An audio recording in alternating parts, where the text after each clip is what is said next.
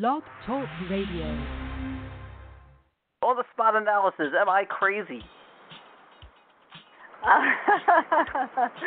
uh, no. Are we on a podcast? Yeah. I, I think I'm gonna come get some. If you want some, come. Gotta get that.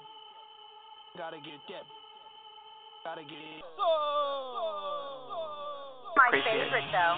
Am I? You're my favorite. Well, thank you yeah. so much. I, I kid you not. You could put me on the e-meter and ask me a question, and the meter would float.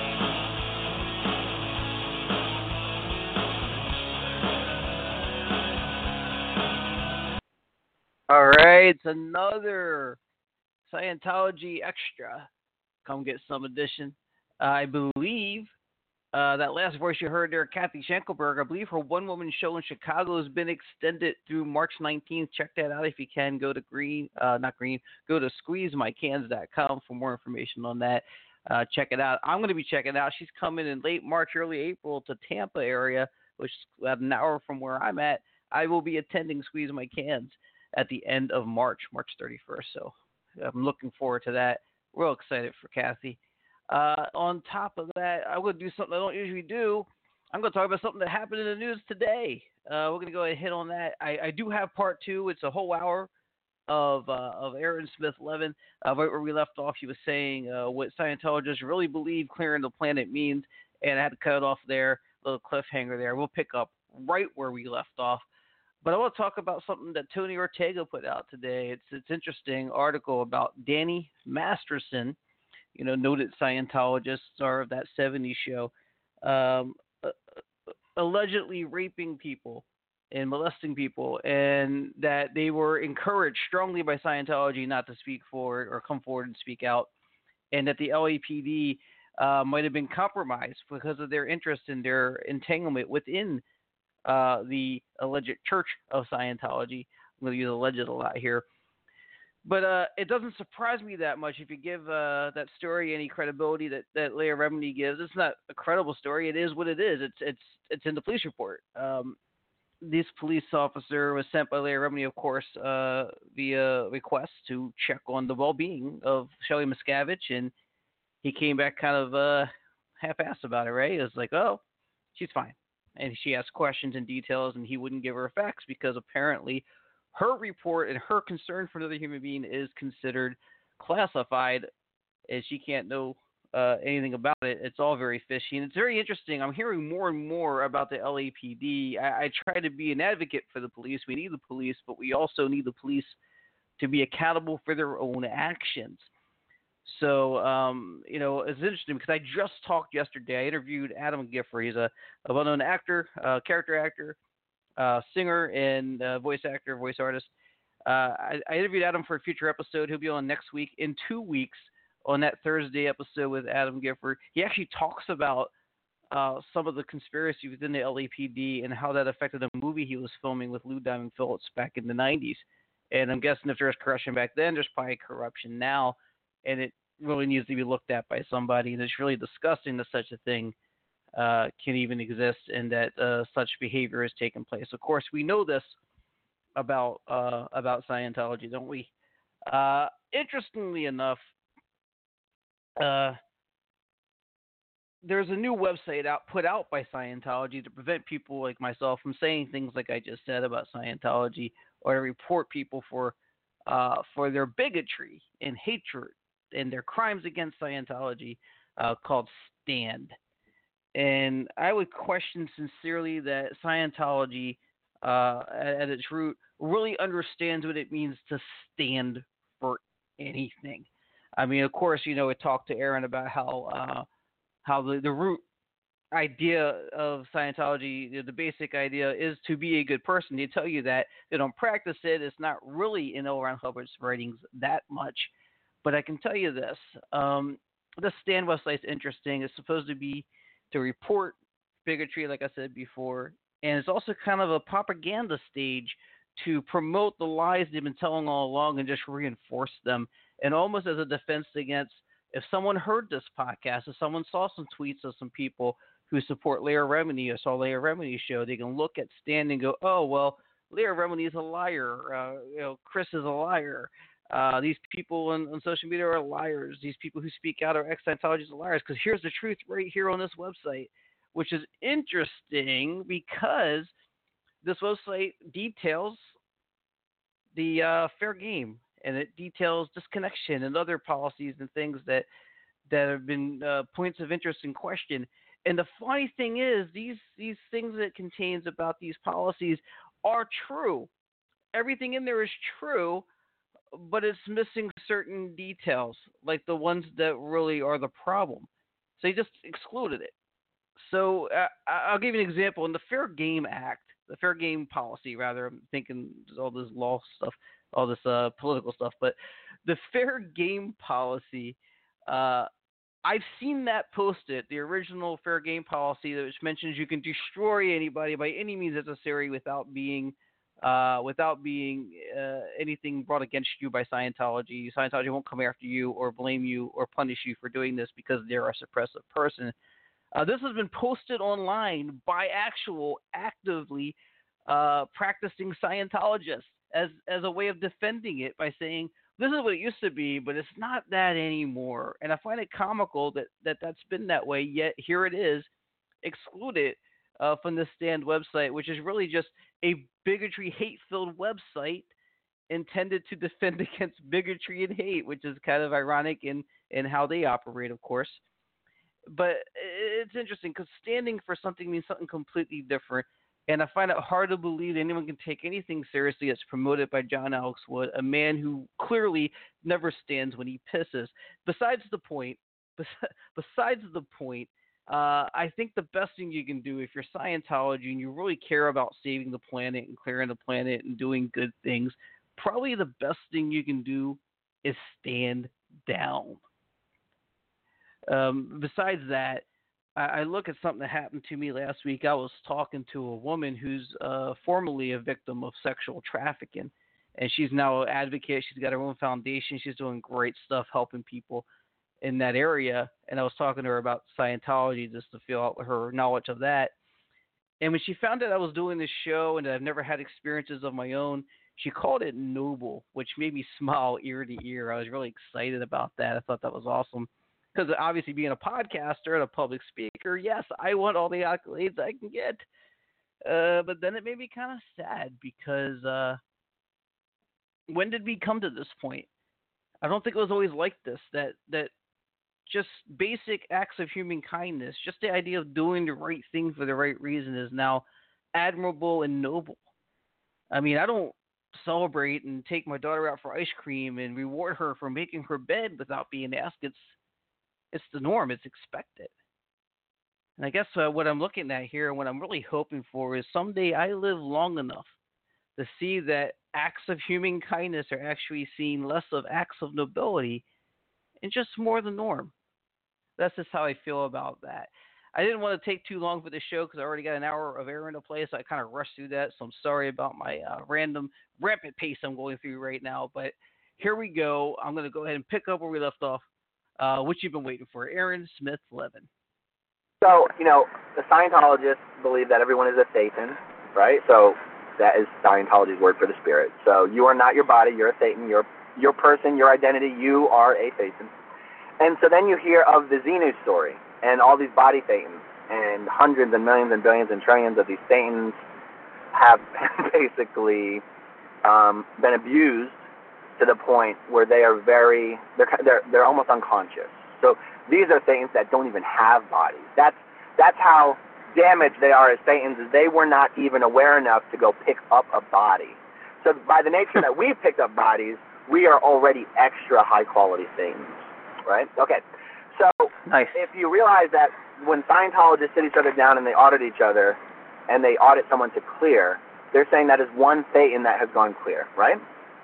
So when someone gets onto OT7 in Scientology, they are auditing six, they sit down six times a day and do a little 10, 15, 20 minute auditing session. And in that auditing session, they are telepathically, this is what they believe, they are telepathically auditing and waking up these body Thetans that are stuck to them, right? Right. And the the way they're auditing these Thetans, in many cases, they believe they have cleared that Thetan, and that Thetan wakes up, is now a clear, and goes and picks up a body. So, Scientology, current Scientology management tells the flock, the Scientology flock, that if we get 10,000 people auditing on OT7, there will be enough Thetans being cleared and enough clears being made that we will have reversed the dwindling spiral of Earth, and and we will have generated so much theta power that technically we will have a cleared planet. that shouldn't be as funny as it is. Um, um, but see, but, what I always thought was that uh, I so uh, if I got this clear, and I probably don't. The uh, it reminds me of when I first read Dianetics and gave up on it. Um, we we are a thetan, but we have other thetans attached to our thetan that we're trying to shed that are It's it's it's Th- th- Thetan, Thetan. Sorry, I didn't mean to say Thetan. Thetan. Did I lose you? Are you there? I'm still, I'm still here. I'm still here, man. Uh, right. Satan. So, so, so is there like a church lady for uh for Scientology? Is like, is it Satan? Anyway, go ahead. I'm sorry.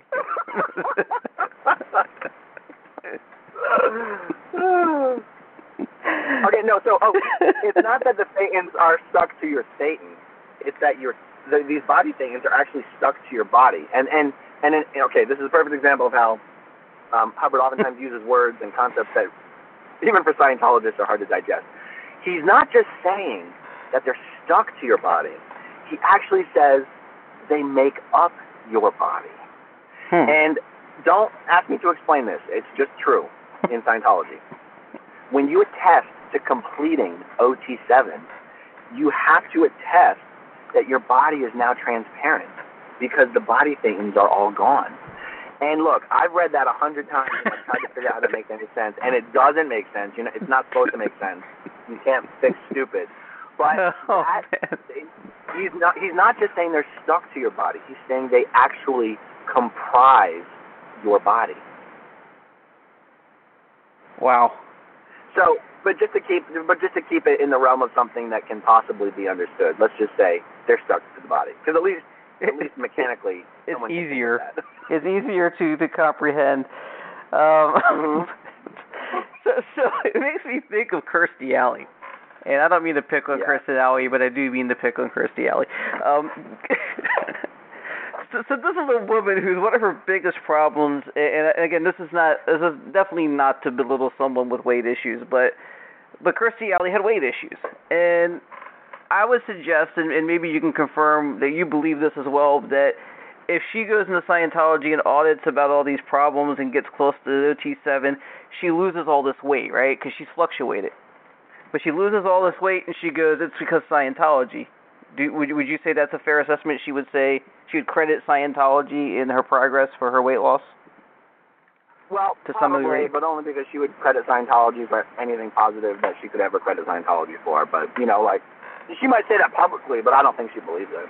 All right, so, so let's generalize a little bit more. Somebody in Alley's position with a weight issue might lose a lot of weight while while auditing and go, it's because of Scientology. Um, Yeah, that's true. when they gain that weight back, is the thought process that they've they slipped in their studies and they've been not a good Scientologist and they have to go back and do extra auditing? Is is this a thought process you think? It would never be tied directly to weight loss, but you know, it might um What's a theory? come up as an area an area of their life that they need to do a handling on, maybe get some auditing regarding, you know, treating yourself well and keeping your ethics in on the first dynamic. Your first the first dynamic is self.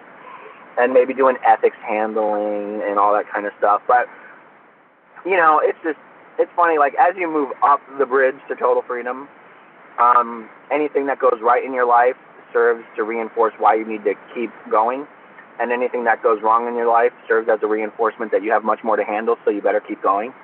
Um, so it, it's everything is just used as kind of a feedback mechanism to uh, uh, uh, reinforce why you need to keep going up Scientology's bridge, bridge to total freedom. You would never be made usually to redo a lower level just because something's going wrong in your life. They would really be like, oh my God, if you do the next level, that Right. will handle exactly what you're having trouble with right now. You know? Wh- wh- Whatever they can get more more cash for, it almost feels. Exactly. So, so you're you were an auditor, and your brother was. And, and if I go if, if I go too far into your brother's story, just let me know.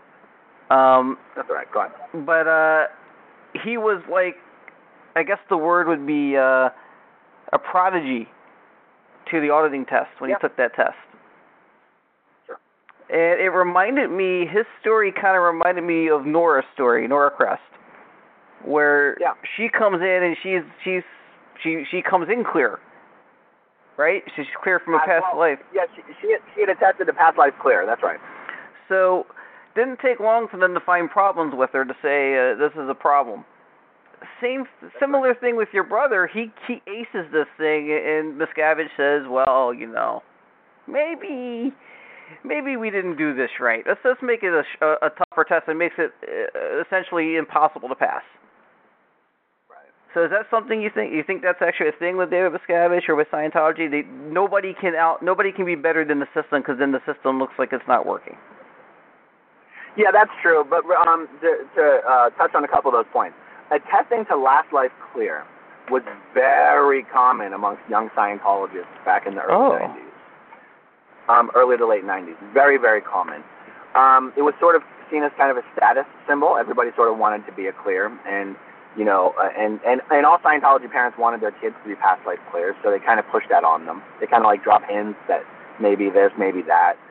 And um, once you're clear, you get to skip a whole lot of shit on Scientology's bridge to total freedom, right?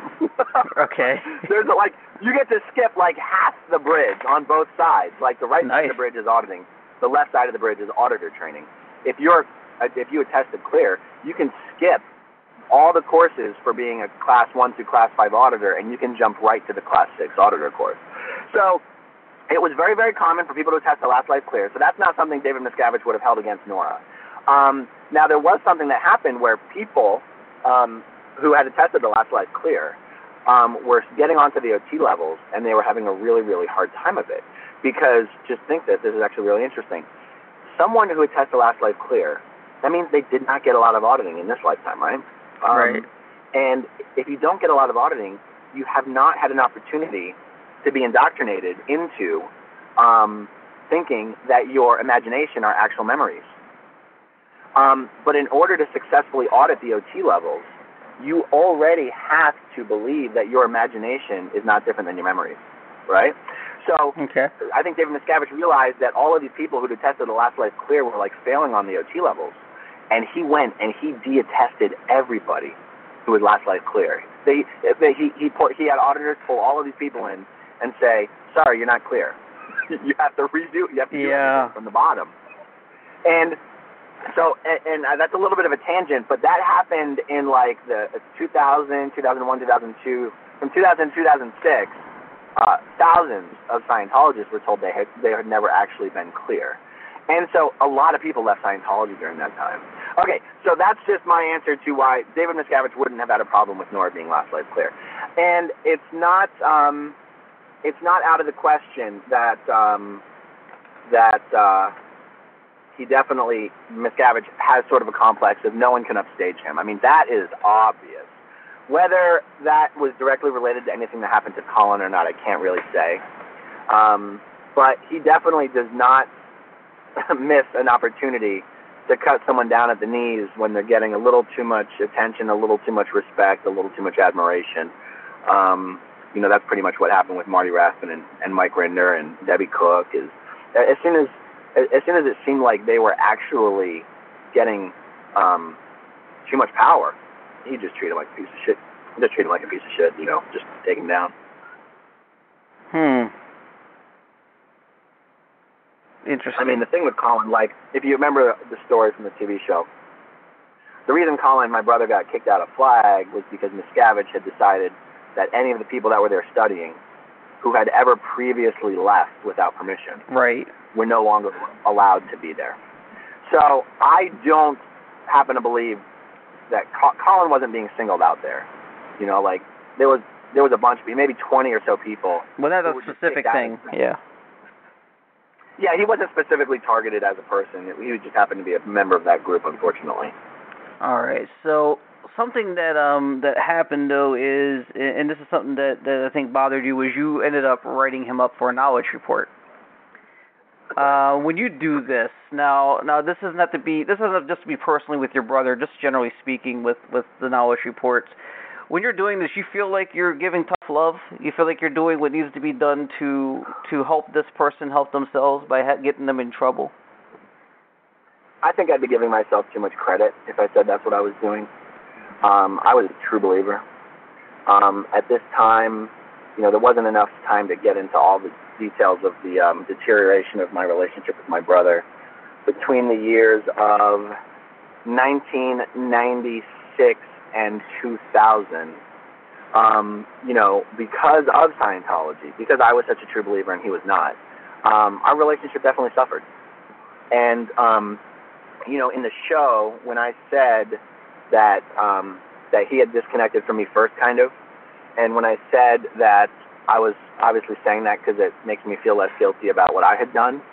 Um, it's true, but I'm not just saying it because it makes me feel less guilty. The way events actually unfolded, I don't harbor a lot of guilt over what happened. Oh, good. It is a fact.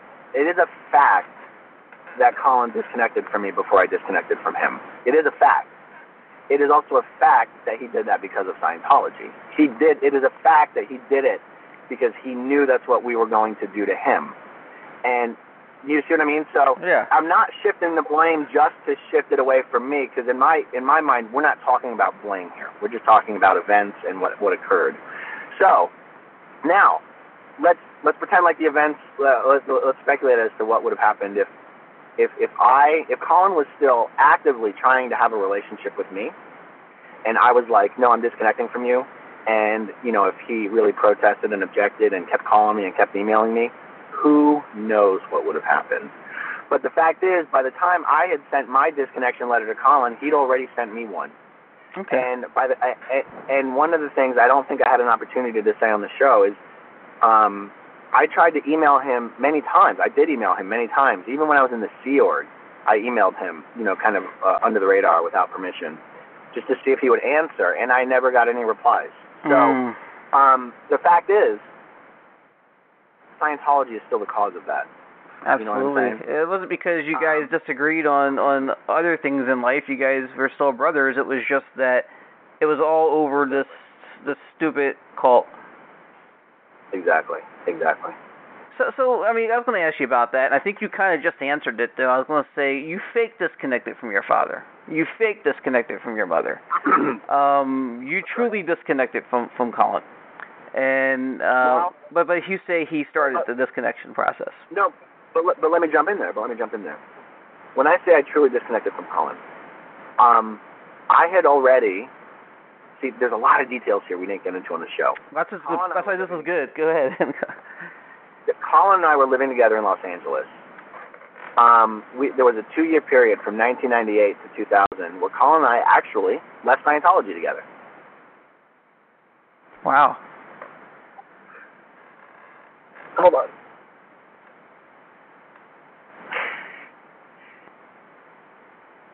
All right, so there was a two-year period where we were living in Los Angeles and we had nothing to do with Scientology for two years. And then, um, although I sort of still considered myself a Scientologist at this time, and Colin still kind of didn't. Um, and then after two years, I was kind of like, you know, I had the, the church when I had when I had left in 1998 when I left staff, they gave me a a, a one hundred thousand dollar freeloader debt.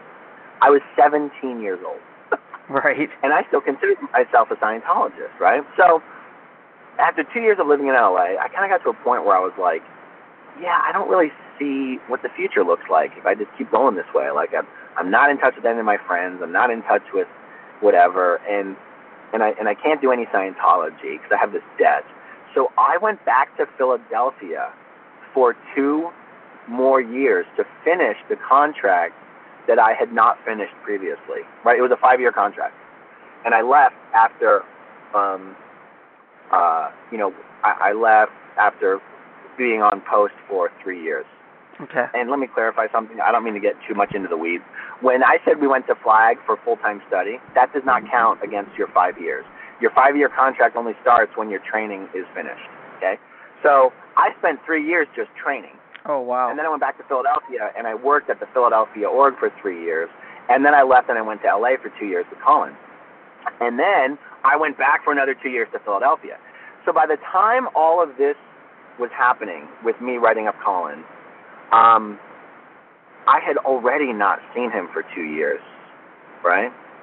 Um, we talked from time to time, we emailed from time to time, but he had already ceased to be a central figure in my day-to-day life, right? Okay. And and I had, you know, I was um, aware that he was running into a lot of trouble, you know, some trouble with the law, some trouble with alcohol, some trouble with drugs, and and he had gone to live with my father in New Mexico, and then he'd started going to college. So we were, and I knew he was seeing a therapist.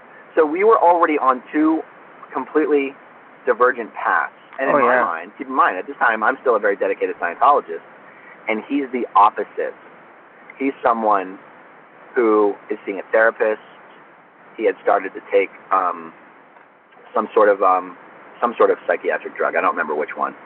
Um, and um, he and then he told me he was, you know, writing these uh, papers about uh, attacking Scientology in his in his in his coursework. So then, so this goes back to your actual original question. Um, there's two questions we're sort of talking about here. Um, one about me writing a report on Colin and did I think I was helping him, and two, you mentioned I real disconnected from Colin. Right. Um, so I write my report. At this time, the report feels like a formality. Colin's already not a Scientologist. Colin's already hates Scientology. Right. All I was doing was putting was putting it on paper, and um, I already didn't see Colin for two years. I, I already had felt like I had nothing in common with him anymore. So um, now that never would have transpired that way if it had not been for the indoctrination of Scientology, right? Right. So, you know, I spend a lot of time thinking about the events that unfolded and how they could have gone differently and what I could have done differently. And the truth is, I um, I worked pretty hard uh, earlier on to try to salvage what I thought our rela- to try to salvage Colin back into Scientology, right?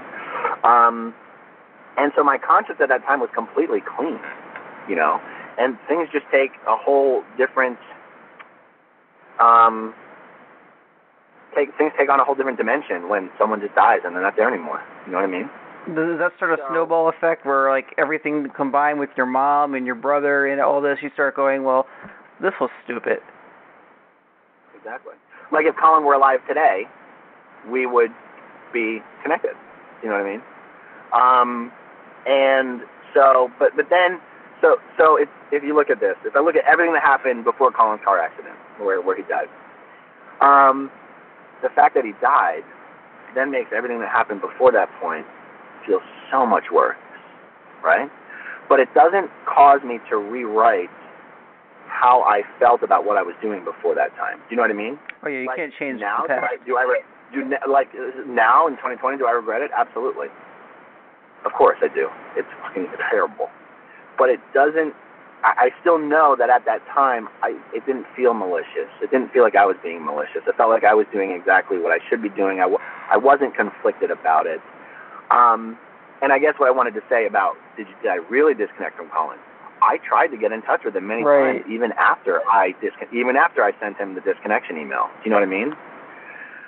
So Absolutely. that's why I tend to just sort of um, fall back on. There was a lot of a lot of wrong things done on both sides, but the fact is, neither one of us would have been having to do any of those things if it were not for Scientology and the indoctrination of Scientology. Uh, oh, absolutely, and that's what I was actually going to go with. You inter- you interrupted to tell your your extended version of the story, which I'm glad you did because it's good to have the whole story, and I'm glad that we're able to Yeah. do that on this show. But the uh, what I was going to say was you kind of answered the question because I was going to say well, you really you real disconnected from your brother, but you did try to get in touch with him. You would have had your brother allowed it, you would have had a fake disconnection with him as well. Absolutely. I believe that. I totally believe that.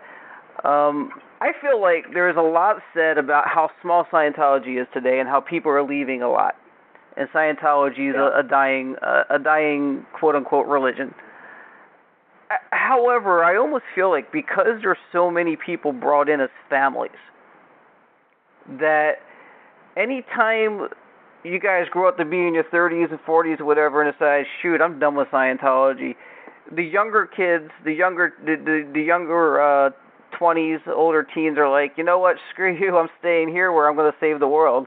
I, I I feel like there might be kind of a homegrown internal constant growth that will never go away uh, as long as Scientology is allowed to exist, just because of that indoctrination, uh, that indoctrination, and that current, you know, there's like there's like a farming of new members, farming of new Yeah. members. You know, you would think so. You would think so. So let's say um, public Scientologists these days, uh, particularly the young ones, have been have been having a good deal of kids. Like two two to four is more common than just one. Um, so you know, does that mean that every 20 years? Um, but but you have to have two kids in order just to replace yourself, really, right? right, I guess so. so, um, so generationally, does that mean the size of Scientology should double? It should. it should. I don't think it will. right, hopefully not. Um, it certainly hasn't. I mean, uh, the number I like to use for Scientologists is right around 50,000. Um, I know some others think 30, some others think 10. When we're talking about the difference between 10 and 50,000, who cares? It's like, it's not a lot. Um, you know, I've crunched the math on it a couple times. If you take, there's about, if we round up and there's about 200 um, Scientology organizations, there's actually less than that, I'm just being generous.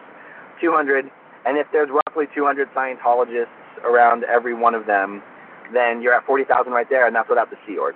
So, you know, um, and, and, and when I say 200 Scientologists, that doesn't mean 200 Scientologists going in and taking a course every day or every week, but there's a lot of Scientologists who, who don't go in on course but still consider themselves Scientologists. So, you know, that 50,000, I just don't see it growing. Um, I think as the younger people grow up, these younger kids that are being raised into Scientology, um, they have the internet. You know, I, I mean, Yeah. I'm 36. I did not grow up with the internet. I was not introduced to the internet until I was 18 years old. Right. Um, I had email before that, but not the internet. And I just, I just, it's hard to see Scientology expanding. It just really is. Um, it doesn't mean they're going to go away.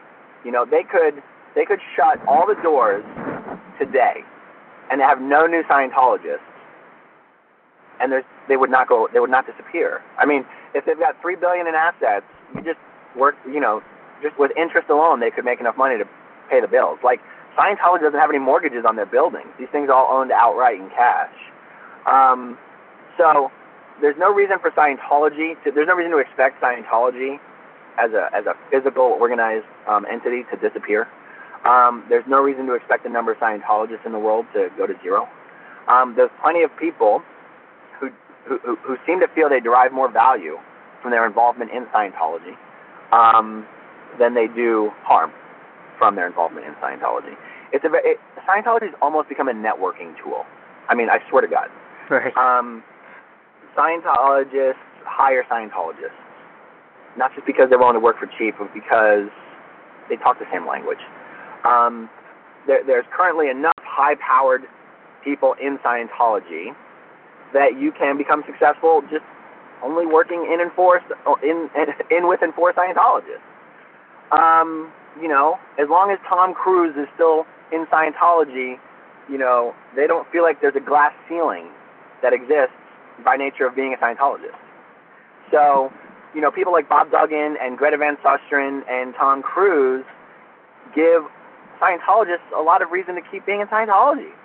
They're like, look, if people in our group are this successful and awesome, then why would we go anywhere else? right. You know, like if Tom's the most successful person in the entertainment industry, if Greta is among the most successful in the media industry, her husband is among the most powerful in the political world, Bob Duggan's one of the richest people in the world, why would they question whether being involved in this group um, has serious potential for them? So that's why I, say most people that leave Scientology leave because they're pushed to their limit in one way or another. And I think if if the Church of Scientology got a little wiser, they would just stop pushing people to that limit. You can mess with people an awful lot without pushing them over that limit. you know? True. if you would just treat people a little bit better, you probably would um, cut 90% of your losses. So, um, Scientology is small. I don't see it growing. Um, there's just too much knowledge. If the internet existed uh, 2,000 years ago, I'm not sure Christianity would exist. I'm just saying. I, I mean, that's not a, that's not a dig on anybody. I'm just saying that you know, um, I just it, I, I I think they're just going to reach a status quo where it just sort of coasts along, and they have sort of a captive audience, and they keep telling those people on the inside that they're saving the world every year, and that governments across the globe are adopting L. Ron Hubbard administrative technology, and you know, making it seem like the volunteer ministers are saving lives at every tsunami and, and uh, disaster site, and it's just gonna it's just gonna reach a, a you know kind of a, a it's gonna coast, but it's not really gonna do anything. They're not gonna gain more influence. They're not gonna gain more power. It's it's you know Well, I don't see that happening. Well, that's always bugged me because, like, Jesus, you know, we don't know if Jesus was the very first sleight of hand magician. We really don't know. But we know that L. Ron Hubbard was a science fiction writer, and that just drives me up the wall. Uh, the, the the thing with uh, the thing with Greta, I don't get. But that's what makes uh, Leah Remini so important is because she's uh, she's one of those people you looked at back in 2005 if you were me and go, why does she Well, you know, I, I this science fiction thing comes up all the time, um, and it's like it's like it's like non-Scientologists think that Scientologists don't know that L. Ron Hubbard was a science fiction writer. So here's here's my take on that. Scientologists, this is no, I'm not lying here. This is legit. Scientologists believe that the reason L. Ron Hubbard was such a prolific science fiction writer I know what you're gonna is because is because it was informed by his Scientology research. Yep. So this is truth. So people are like, so I was listening to Joe Rogan's podcast, and he's like, this man, and I don't know if this is true, but this is what Joe Rogan said. said L. Ron Hubbard single-handedly wrote more fiction than any other person who has ever walked on this earth, and yet what he wrote about Scientology was true. And I'm like, no, Joe. Scientologists believe that the reason he was able to write so much science fiction is because he was just writing down the true shit that he was remembering in his research auditing. Do you? I don't know. I kind of took that as a dig at, at, at the Scientology ratings. That, that this was part of that fiction, but maybe maybe I was interpreting it wrong. But uh, Well, well, because it's the same. I mean, the truth is, there's a lot, a lot of what he says in his science fiction is reflected in Scientology, and the public, um, I say the public. Some people go like, well, don't people realize that he was just, he just created Scientology out of his science fiction? And you're like, well, yeah, if you look at it that way. But if you look at it the other way, Scientologists think he was only able to write so much science fiction is because he wasn't having to make it up. He was writing about shit he remembered. do, do you think um, do you think Oran believes some of his own stuff? Do you think he was a little bit uh, suffering from dementia or anything like that? Um, I believe without any question that he believed his stuff. Now, do I? Do, does that mean that he believed Dianetics when he wrote it? I'm not sure. Mm. Um, I I believe. I'll answer this a couple different ways. I believe he did not feel um, his ethics and morals did not prevent him from promoting himself in a way that bordered on fraud. I think he thought in Dianetics he had something workable, and then wrapped it up in this marketing, wrapped it up in this in, in this um, in this language that made it fraudulent, but that he thought Dianetics was helpful. Now, did he think Dianetics was a system of hypno- hypnosis and mind control? I have no idea. But by the time that developed into Scientology, I know for a fact he believed it because he audited himself every day. Um, even that's what I was wondering, that yeah. What's that? I was wondering because he, there's just talk about that in in the uh, in Antonio Ortega's book. Go ahead. I'm sorry. That's right. That's right. So the people that were with L. Ron Hubbard when he was in seclusion, there was only a handful of people, and one of them was a guy who went by the name Sarge, um, and I think his real name is Steve, and he was um, he was like his his kind of right hand man assistant kind of guy, and you know he asked Sarge, he said, look, I'm st- L. Ron Hubbard was like, I'm still having trouble with these body thetans. These body thetans are everywhere. He's like, so at this point he's going a little crazy, and he asked Sarge to build a special e meter that had enough voltage that would shock L. Ron Hubbard, blow off all the body thetans off of his body, and then kill the body, kill his body. And yeah. and this just shows you that he had he absolutely believed his own bullshit. Now, does that mean he believed it from day one? I don't know. I I've thought about that a lot, and it's kind of fun to think about and debate and all that kind of stuff. Um, Well, I know he didn't. I don't think he did from day one because he's he, he's quoted as saying the real money is in religion. And I know. I mean, I, as like I don't know where that quote comes from. I think it comes from one of the publishers, but it's like, how do we know he said that? I'm not saying he didn't say it. How do we know? It's debatable, right? like right and so for someone who who has if someone sits down and listens to the thousands of lectures that he gave it's so hard to believe that somebody was just making it up doesn't mean it's impossible but the truth is if he was just making it up he wouldn't be auditing himself every day now that's where i come down on david miscavige david miscavige is just a fraud he doesn't let himself get audited anymore hmm. he hasn't had an auditing session in over 20 years, if you believe the people that worked with him at International Management. He doesn't act like he believes in Scientology. Do you know what I mean? Like, say what you will about Scientology, you are supposed to care about your fellow human beings, even if that only gets distilled into caring about your fellow Scientologists. You are supposed to be a caring person. L. Ron Hubbard was um, you know, if you take the word of those who did surround him, even though he had a temper, he was at heart a caring person. Um, Mike Rinder will tell you that. Lois Reisdorf will tell you that. David Miscavige is not, right? And he's the head of the entire church. So you can't be a sociopath and believe in Scientology, really. because even though Scientology, you, you can debate as to whether it's bullshit or whether it's real, it, it does tell you to be a good person. I mean, it might say you can destroy your enemies, but it does tell you that your friends and your Scientologists, you are supposed to be good to each other. It does. It, it does tell you that, but it also tells you that you got molested because something you did in your past life. Well, okay, I get what you're saying. I get what you're saying. Yeah, but that's uh, again, no, we won't even debate that because I don't want to. I don't want to argue about that. It's just a lot of lot, there's a lot to that. It's a whole other podcast. so, I know, but that's why I'm saying. I mean, I, again, that's why I'm saying David Miscavige is a true fraud in the sense that he does not buy his own bullshit. Okay, he's in it for the power. He's in it for power. He's in it to dominate people. L. Ron Hubbard, uh, I'm sure he had many faults. Okay, he was obviously a liar, a professional liar, but he definitely bought his own bullshit. That's all I can say.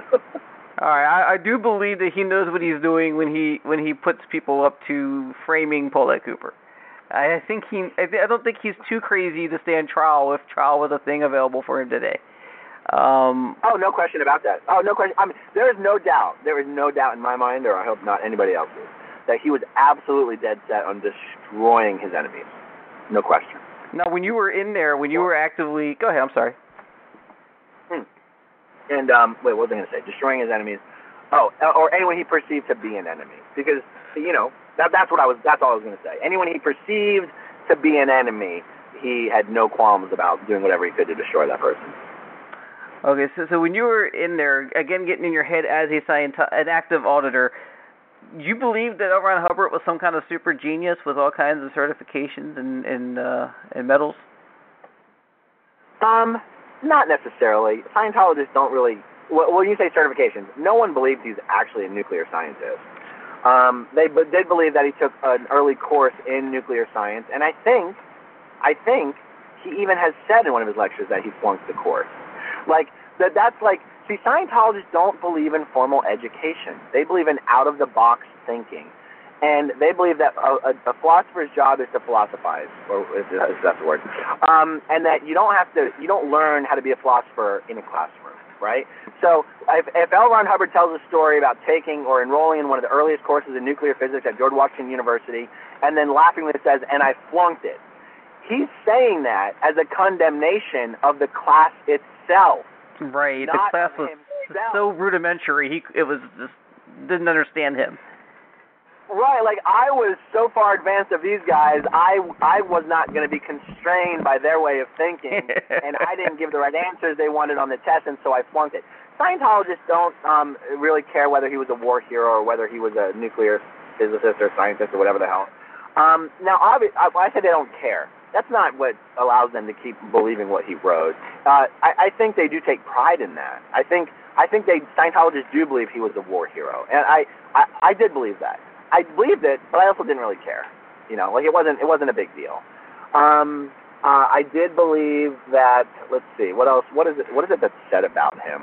These stories of wrestling Kodiak bears and shit. I'm ever. Um, I mean, well, didn't he travel into the into the the atmosphere and and travel to other planets as well? Oh well, Scientologists believe that, of course, but that's because I mean, that's without um, saying. He said he he would just go chill at the Van Allen belt when he wanted some peace and quiet. Right, that's what I was thinking of. Yes. Right, right.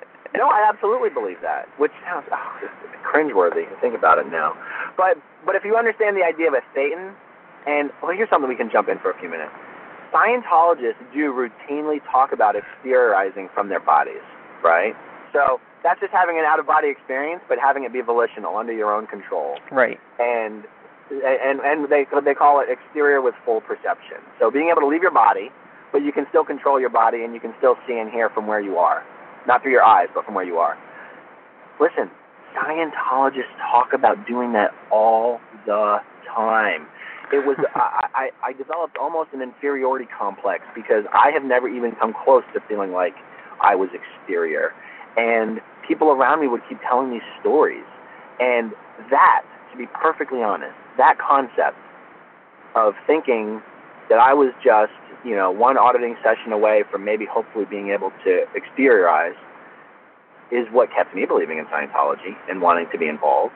And even though I didn't like getting auditing and I didn't really like talking about myself and I was never excited to get auditing, what kept me in the fold was this idea that, well, this is real, guys. Like, we're Thetans, and Thetans can exteriorize.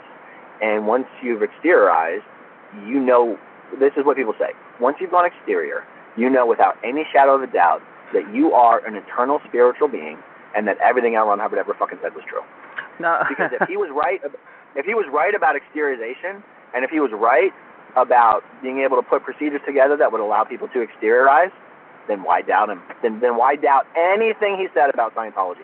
And I've had friends who would say, who would say, I have I have a friend who told me this outright. He said, I don't care if David Miscavige is beating people. I don't care if there's no OT nine and ten. I don't care about any of this because when I was on my purification rundown and sitting in the sauna, I went exterior. So I know that science that we're Thetans, and I know.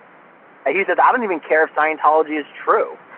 If Scientology can get me to be able to exteriorize and do that consciously, then I don't give a shit what anyone says about Scientology. I would never leave because nothing could be more important to me than being ex- than being able to be exterior.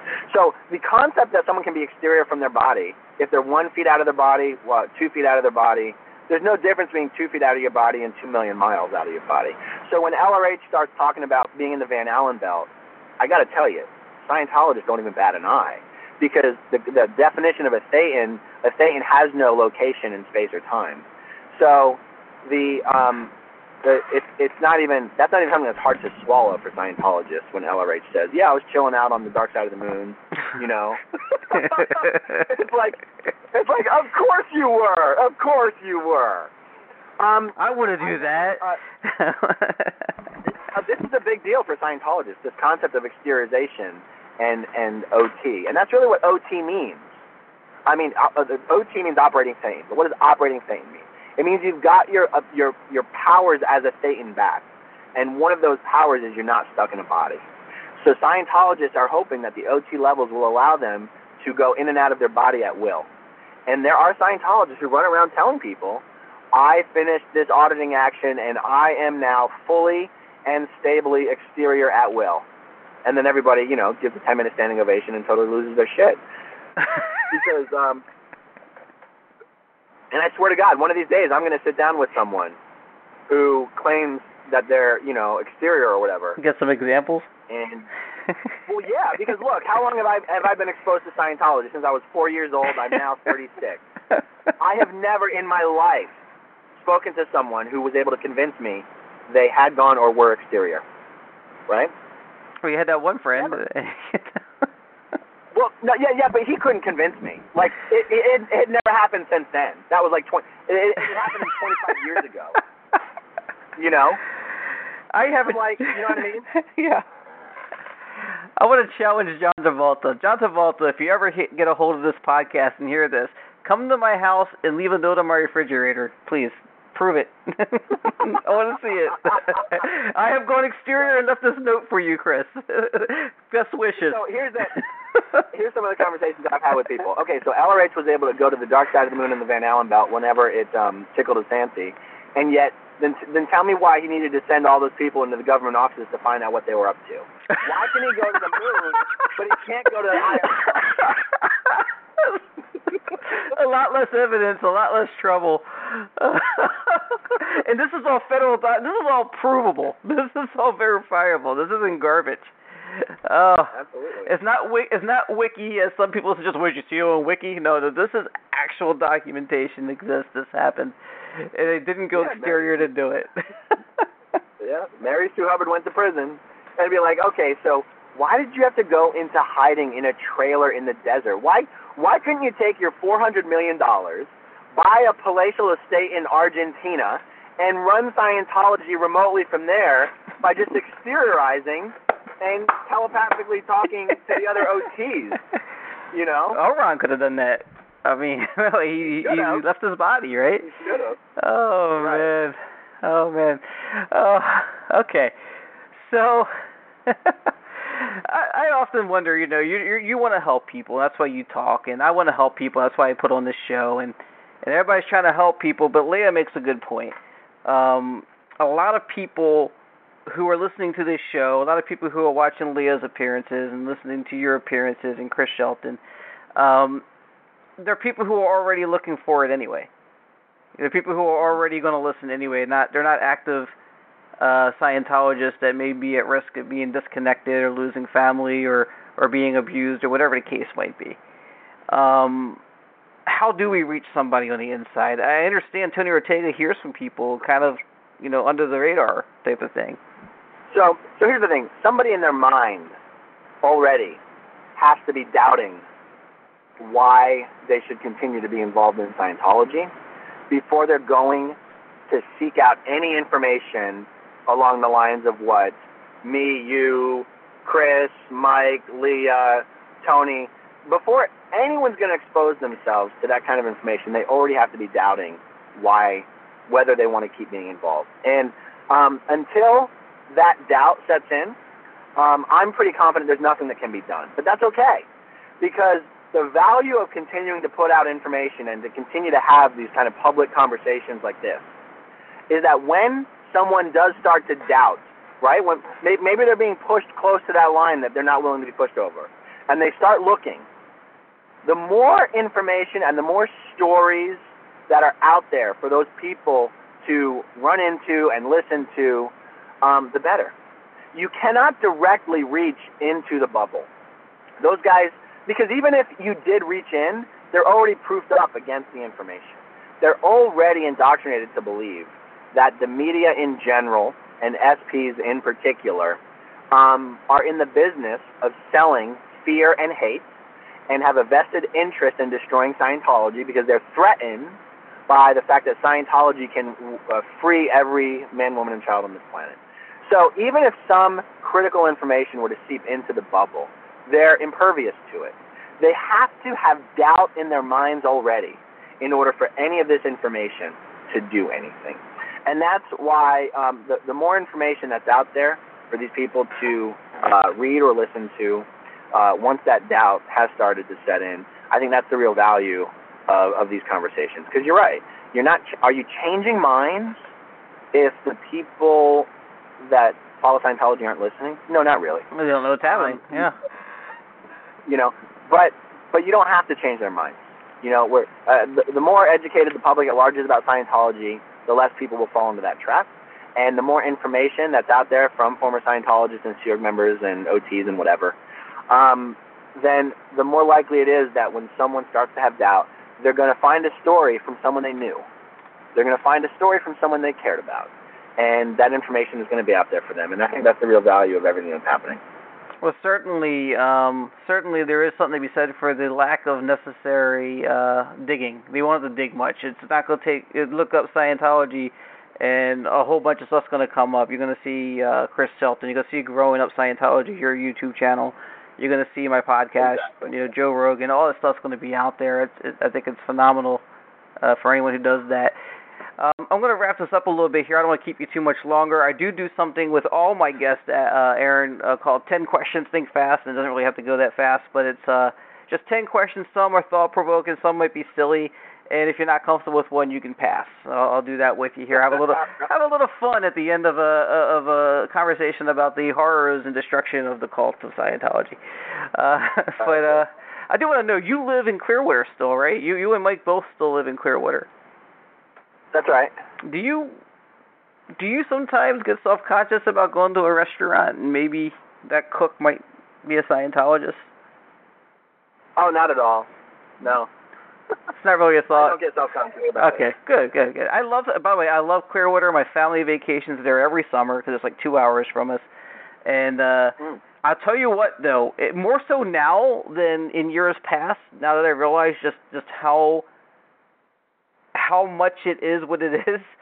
Uh, there's a there's a weird aura about Clearwater when I go there, and I think it's just because I know what it is.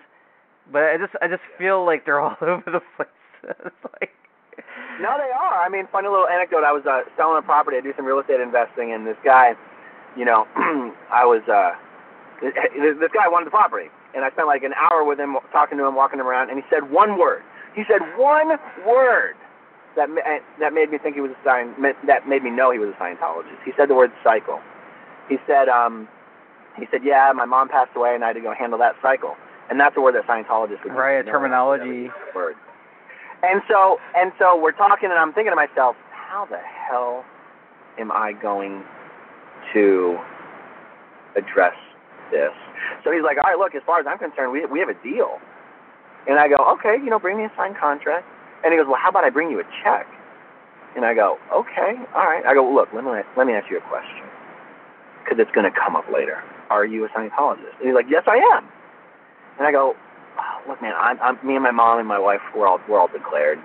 And he's like, oh no. and he's like, he's like, I'm like, look, man, I I don't have a problem doing this deal with you, but you're the one that's gonna get in trouble, so I'm just gonna let you know now. Wow. And he's like, oh man. He's like, I wasn't planning on having to go and talk to the ethics officer today. He's like, I really appreciate. It. He's, I'm like, he's like, well, is there any, any chance that you would get it handled and come back? And I was like, yeah, I was on Leah Remini's show last week. He's like, oh. That's it. And you, you know what he said to me? This this this gives a little um, glimpse into the minds of how Scientologists think about themselves. He said, you know, you did seem like you were really bright. I should have known you were a Scientologist.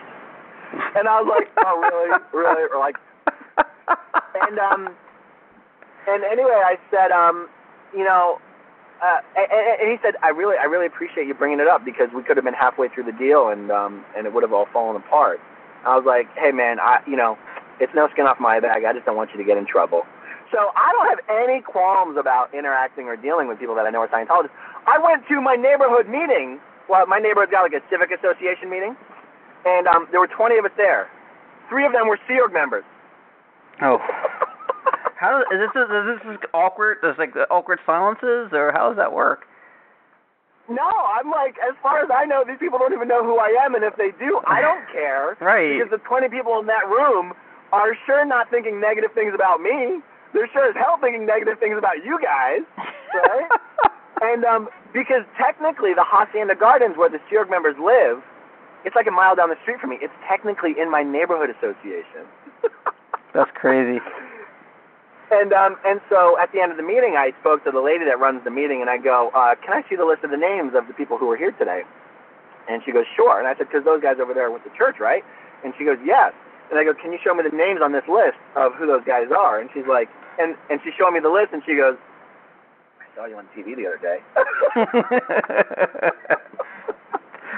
so you know, this show, particularly in Clearwater, is like the talk of the town. So, I bet. Um, yeah. Anyway, that's the funny story. Oh, I bet. Oh, well, I'm wondering. uh, So, so if you would have, so he's going to go to his ethics officer. He has to talk about it now. He feels like, like Well, he, no, he, he's going to protect himself. now. Like he was gonna have to go ask for he he was gonna have to ask for permission, and he didn't want to do that. So Wow. Would they have found out if he just closed the deal without talking to anyone? Would would that have been a problem? no, it never would have come up. I mean, I was really doing. I, it was really just me doing it. I didn't want to feel like I didn't want to enter into an arrangement that later he was going to feel like I might have done that on purpose. Oh, You know? okay. Um, yeah, no. I, if I didn't bring it up, he would have just given me a damn check. Right, that's your career, I mean, That's your livelihood. So that, that just sucks that you had to do that. You felt, but you're you're doing something like really good there, so that's good. Yeah, Um, Yeah. yeah. So did your dog get a letter? he didn't get a letter. He just got a cold shoulder and a fence. He just put a fence around. Wow, that's sad. Did, did your daughters? Now your daughters. How old are your daughters, if I can ask? Ten, eight, and six. Did they did they understand what's happening? So they they do know the word Scientology. They do know that Daddy has a YouTube channel and talks about Scientology, and they do know I was on the show. But they they do know Scientology is the reason they can't go to their grandparents' house. Um, they don't. To be honest, I've never sat down and spoken about any of this. So anything they know, they're getting from their mom. Um, and so I don't know what they know really. Hmm. I haven't wanted to expose them to any of it. I think but after the show aired, some of their friends at school started saying they saw they had seen me on TV and that kind of stuff. So, that you know, they're picking things up through osmosis. Um, but I've never had a sit down with them about it. I'm sure it's a tough talk. I, I can't imagine. I have a I have a ten year old daughter, and if my daughter uh had kids in the future, and I can't imagine anything making me not want to talk to my grandchildren. That's that's I know. It's, pathetic.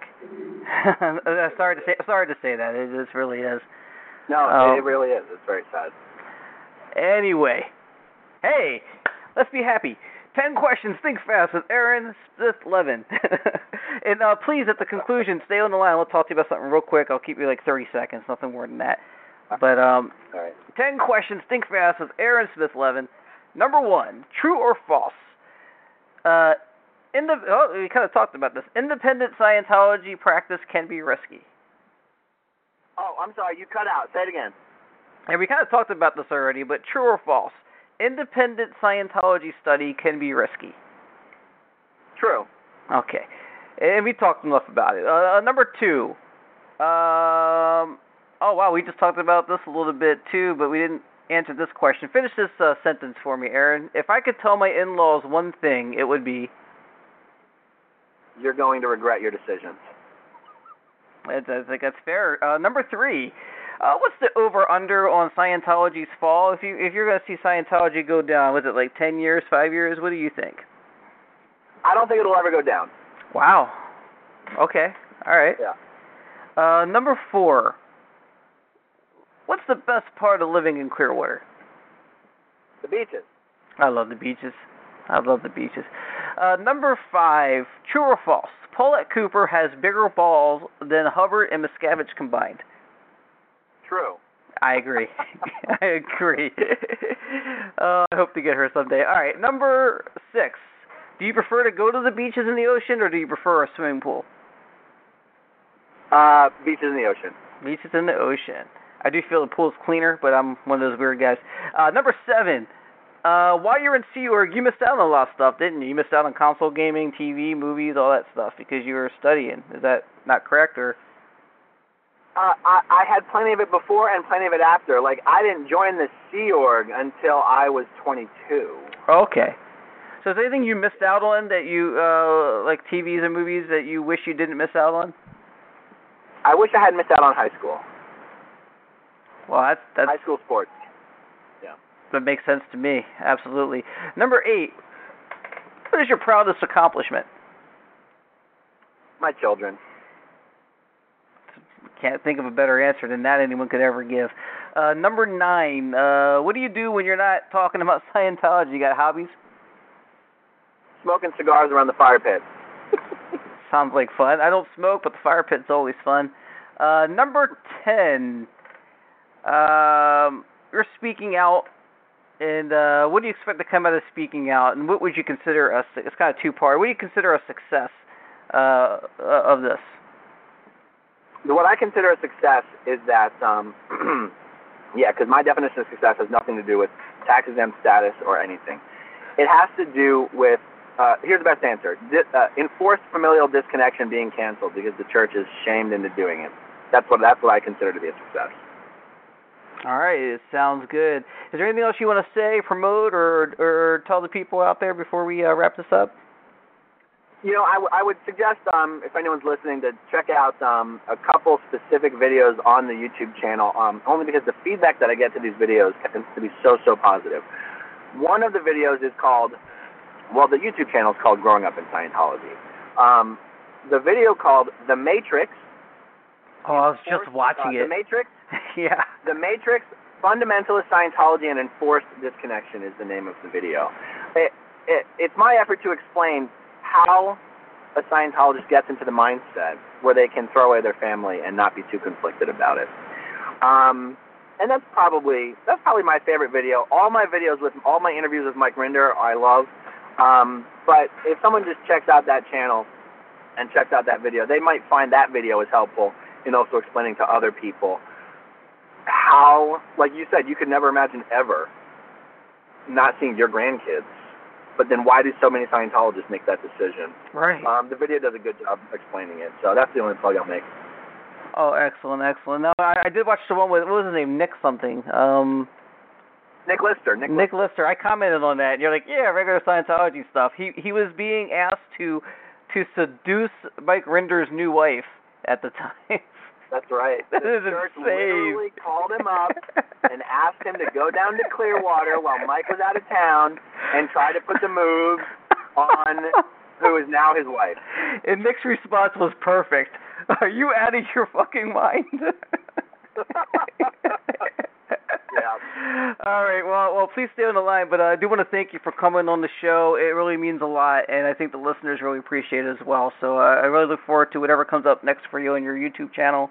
And uh, I got your back, Aaron. Awesome. Thanks for having me on. No problem. All right, so that was Aaron Smith Levin. I had a blast, as you can tell, talking to Aaron. Uh, so much stuff came out of that conversation. I will say that coming up next week, next Friday, on a special extra Scientology edition of Come Get Sum, Mary Kahn. And I will say it's very interesting and very, very nice to get to talk with somebody who was there in the early years uh, around the same time Paula Cooper is writing her book and get her perspective, as well as Mary Kahn's just really cool. She's really fun to talk to, so I hope you enjoy that next week. I hope you enjoyed this. Again, thanks to my guest, Aaron Smith Levin. Uh, gave a lot of time up for this interview. I really appreciate it. Very open and honest. Uh, it is what it is. So uh, until next week, thank you for listening. Thank you for being here. Stay connected. And that about sums it up. All the spot analysis. Am I crazy? uh, no.